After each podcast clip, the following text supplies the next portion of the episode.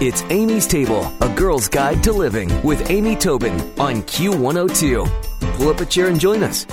Amanda Hesser is the author of the Essential New York Times Cookbook. She's been a food columnist and editor at the New York Times for more than a decade. And she's also the co founder of Food52.com and lives in Brooklyn with her husband and their two children. Welcome to Amy's Table. Thank you so much. So, how do you think cooking has changed over the years?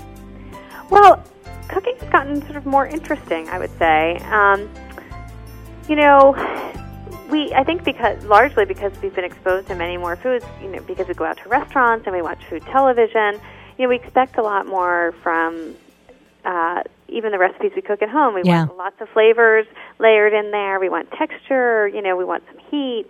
And, you know, I actually think it's made home cooking a lot more interesting and, and kind of inspiring. Well, you know, obviously you've had to go through these recipes over the years that you've collected and then put a little modern spin on them to because we do want those new and exciting flavors. But there's obviously been a lot that hasn't changed too. Is are there Well, certain Go Yeah, ahead. I would like to make one note, which is that I, I actually did not put a modern spin on them. I, Oh. In, in fact, I you know I really saw my role as um, one where I, I was I set out to unearth the great recipes that you know had been kind of lost over time and that had been sitting in the archive because the New York Times archive goes back to the 1850s. Oh my and gosh. so I really, you know, it's a, a kind of a panorama of recipes from then into through 2009. And so obviously it's, the book is heavily weighted towards recipes in the past decade or two, but from the previous earlier decades, you know, I tried to basically kind of elevate and show you the ones that were really kind of worth um, preserving and the ones that you know were noteworthy and really still relevant today. And I simply translated them for the modern cook because old recipes often were very rudimentary. Yeah. didn't really tell you like how to do things, and so that was really what I did. Is I wrote them as modern recipes. Got I it, didn't- got it, got it. Sort of change their integrity. Okay, that that makes perfect sense. Now, is there anything from the 1800s that you would find the modern cook wanting to prepare? I mean, was there something that jumped out there? Sure. Well, there are a couple of things that you would think are incredibly modern. For instance, green tea ice cream. No Um, way. Yeah, and raspberry granita and dulce de leche, which Ah. you know we are all eating all the time now. Yeah. they've been around for a really long time. And then there are things like um, tortoni, which is this kind of almost like chew chew. I don't know how to describe it other than to say it's kind of like a chewy ice cream with this um, with a um, A little filling. I know a yeah, tortoni. macaroons, uh, Yeah. like crushed macaroons on the outside. It's so delicious. Um, there are really many, many things from back then that are fantastic. I think of like there's this great beef stew where you just layer a very cheap cut of beef, um, like chuck or something like that, um, um, in a in a pot with potatoes and onions, and then you just add a little bit of cream, and then you cook it really slowly, Mm. covered in your oven, and it all like the, meat just kind of like falls apart and and melts, and the potatoes, everything kind of like all all the sort of juices from the the the ingredients kind of come together to create this like lovely sauce, and you don't add Wow. any liquid. It's super easy. Anybody could make this, and it just kind of cooks itself. And it that was a, a 19th century recipe as well. But then there's tons of like modern stuff, and there are lots of really like good basics. Like I mean, there are a lot of great, really basic bread recipes for everything from challah to um, Jim Lahey's no knead bread. There are things like um, Mollie Katzen's overnight waffle, amazing overnight waffles. There are Wow, it know, is truly essential. I mean, truly, I these these are essential recipes, no doubt about it.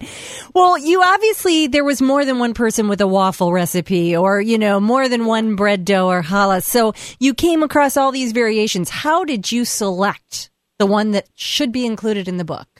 Well, so the first thing I did actually when I started this project was ask New York Times readers for their favorite recipes. I did it in the paper, and I got this huge tidal wave of responses in letters and emails. People sent their original tattered clippings, and that was fantastic because I could see where the patterns were. Like I could see that there were people really loved cheesecakes and apple cakes, and they um, they love gazpacho and chicken recipes and I um and meatloafs, you know, and so I could see which specific recipes had really resonated with people and that's how I sort of tested. Um and then also I was just like kind of used my own sort of knowledge of like what has happened in our food culture to to make sure that I included all the sort of seminal recipes and trends and important chefs who has whose work has been in the New York Times and food writers and so that you'd have this book that really was kind of a one-stop shopping. You know, Yeah. everything from classics to the sort of you know um, you know great trends to you know things that we've forgotten about and to just really basic things that you would need for everyday cooking. Well, you know, it's funny because we were sort of laughing at how modern the recipes from the 1800s, the granita, et cetera, et cetera, sounded. But there are certain things that I don't think we'll ever tire of, will we? In the in the next century of things like meatloaf and those comfort foods. Why is it? Do you think we stick to some of these basics? Well, I mean, they're just really great, and I, I think Yeah. that you know, um, you know, we don't tire of trying to find ways to improve them, or um, you know, play around with the technique. And I think that's sort of what makes cooking fun is that when you have this kind of commonality, this this um, you know, something like a meatloaf or a cheesecake that everyone kind of knows and has certain expectations around, and then you can tweak it and make it your own, or you know, come upon a new uh, variation that you've never thought of. And I think that that um, is what's really pleasing about cooking and also about eating. Yeah.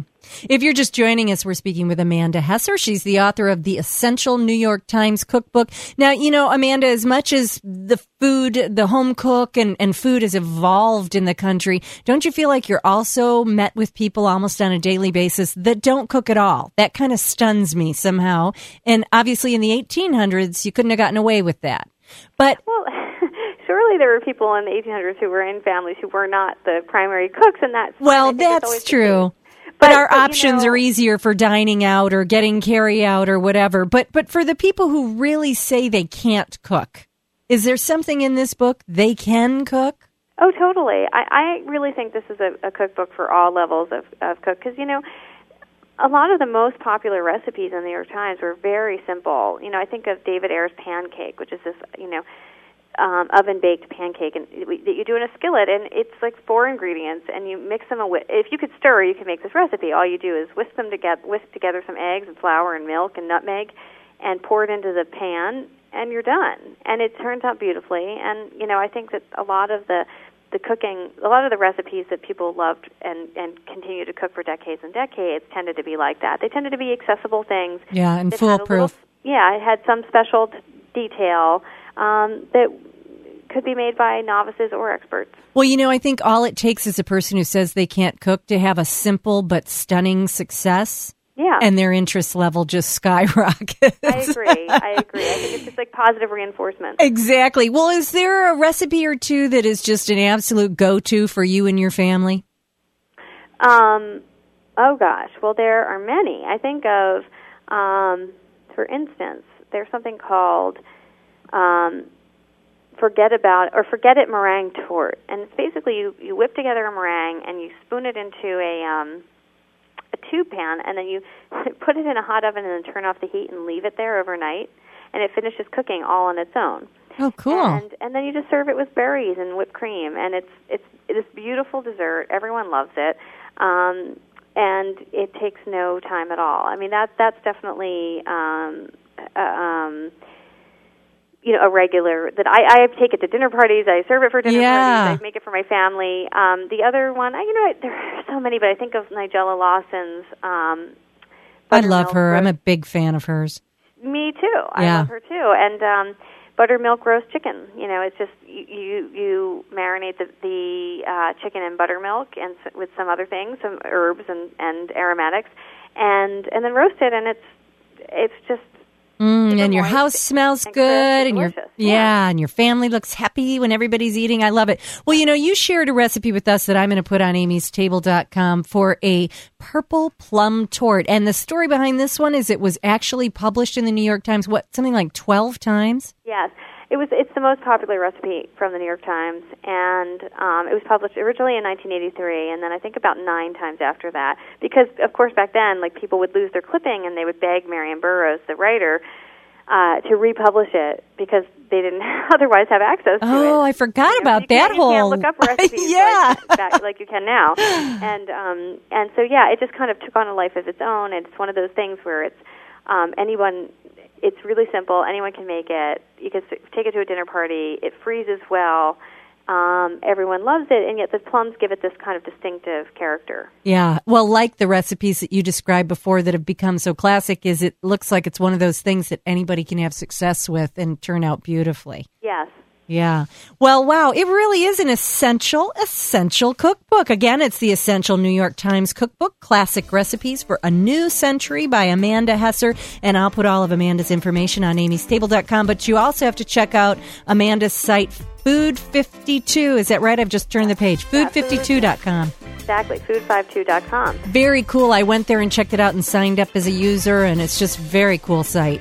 Great. Thank you so much. Thank you. Continued success, and we will try and work our way through all the recipes in the cookbook.